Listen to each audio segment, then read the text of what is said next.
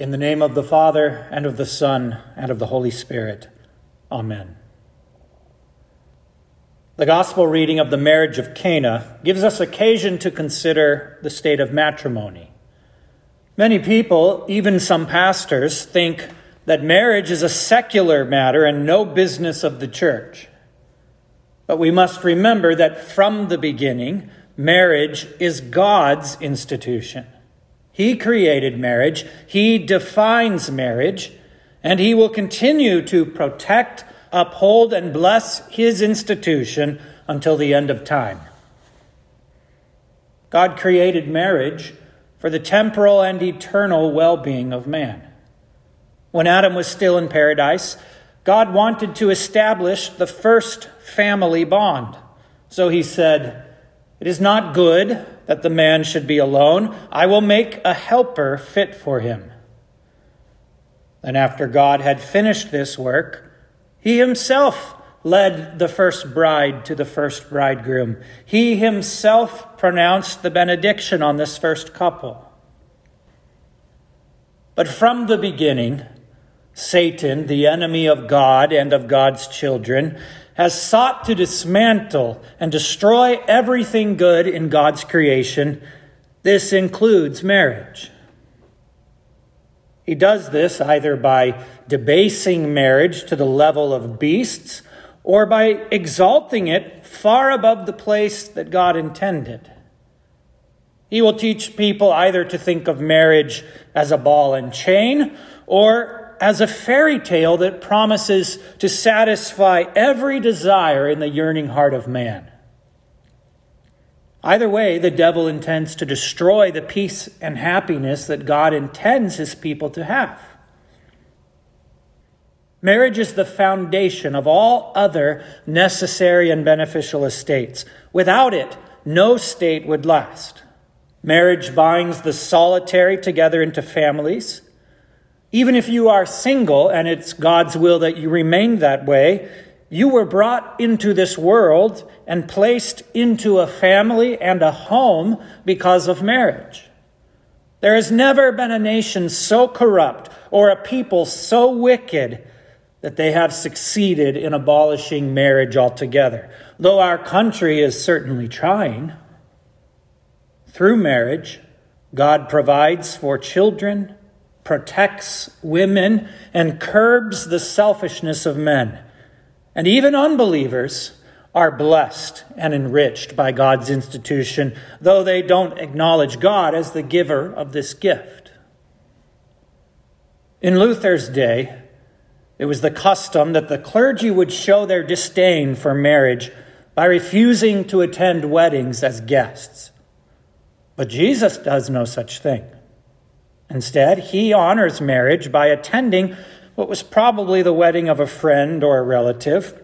And this time and this place is what Jesus chooses to perform his first miracle. We might expect that he would have chosen something where it appears to be more of an emergency feed some starving people, heal a suffering man, or perhaps raise the dead. And Jesus would do all these things later in his ministry, but he began by changing water into wine. That is, he miraculously intervened to bless and provide for the needs of a couple on their wedding day. This shows us how highly God regards marriage.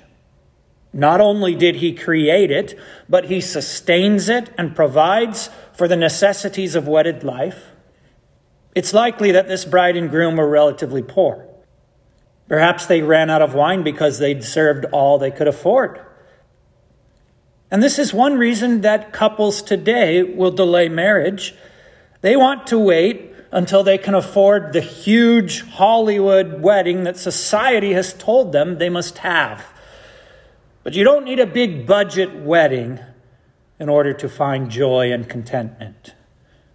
In fact, the more that a couple looks to their marriage itself as the source of their happiness, the less likely they are to find it. This bride and groom of Cana probably didn't have any of the things that the professional planners and the wedding industry say are necessary, But they had the one thing in their marriage that truly matters they invited Jesus to the wedding. Come, Lord Jesus, be our guest, and let this wedding day be blessed. God will provide what is truly needed for a good marriage and a blessed home. After the wedding, many Christian couples are afraid to have children because it's too expensive. Each additional child will set back retirement by another 10 years. More children will probably mean driving an older car instead of the latest model. But Jesus teaches us today that if we trust Him, He will provide. He has blessed the holy state of matrimony, and when couples enter into it by faith, they will find joy and contentment according to God's promise. Is this a guarantee that you'll have every one of the latest gadgets? No. But God will provide what you need. As any married couple knows, once the honeymoon is over, and sometimes before, there will be a host of troubles and problems. This is part of life in a sinful and broken world. Marriage might be the happy end of a Disney movie, but in real life, it's the beginning of a set of problems that you didn't know existed before. As a young person before marriage, maybe all you have to think about is yourself. It's far easier to be selfish and still make your way through life. But with every new person that God brings into your life through marriage, whether it's your spouse or your children, God is putting your selfishness to death, one blessing at a time. About a week ago, Pope Francis said something that caused a lot of controversy. Basically, he said couples who choose pets instead of children are selfish. For once, I agree with him. To be clear, he was not speaking against owning cats or dogs. He was saying choosing these over having children is wicked. It is. But pets are easier than children. Sure. God never said raising children would be easy. He didn't say that marriage would be without its crosses. In fact, you can count on the wine running out. It will. It does in every marriage, and to some extent in every relationship. That wonderful person who initially can do no wrong will turn out to be a sinner, just like you. And when one sinner is joined to another in holy matrimony, there are bound to be conflicts of interest. But where Christ is, there that union can find the new wine that never runs out, the wine that only Christ can give, even in the midst of brokenness. It is, after all, our suffering that generally brings us closer to Christ. And there will be suffering in marriage just as there will be suffering in every other station in this poor life. But through every cross we bear now, God is working out his eternal salvific plan in our lives. He must teach us that we will never find true happiness or fulfillment in another person. That unmet longing within the heart of every Christian, whether we know it or not, is our deep desire to be united to Jesus as his bride. Compared to this, even the best human marriage is only a poor likeness.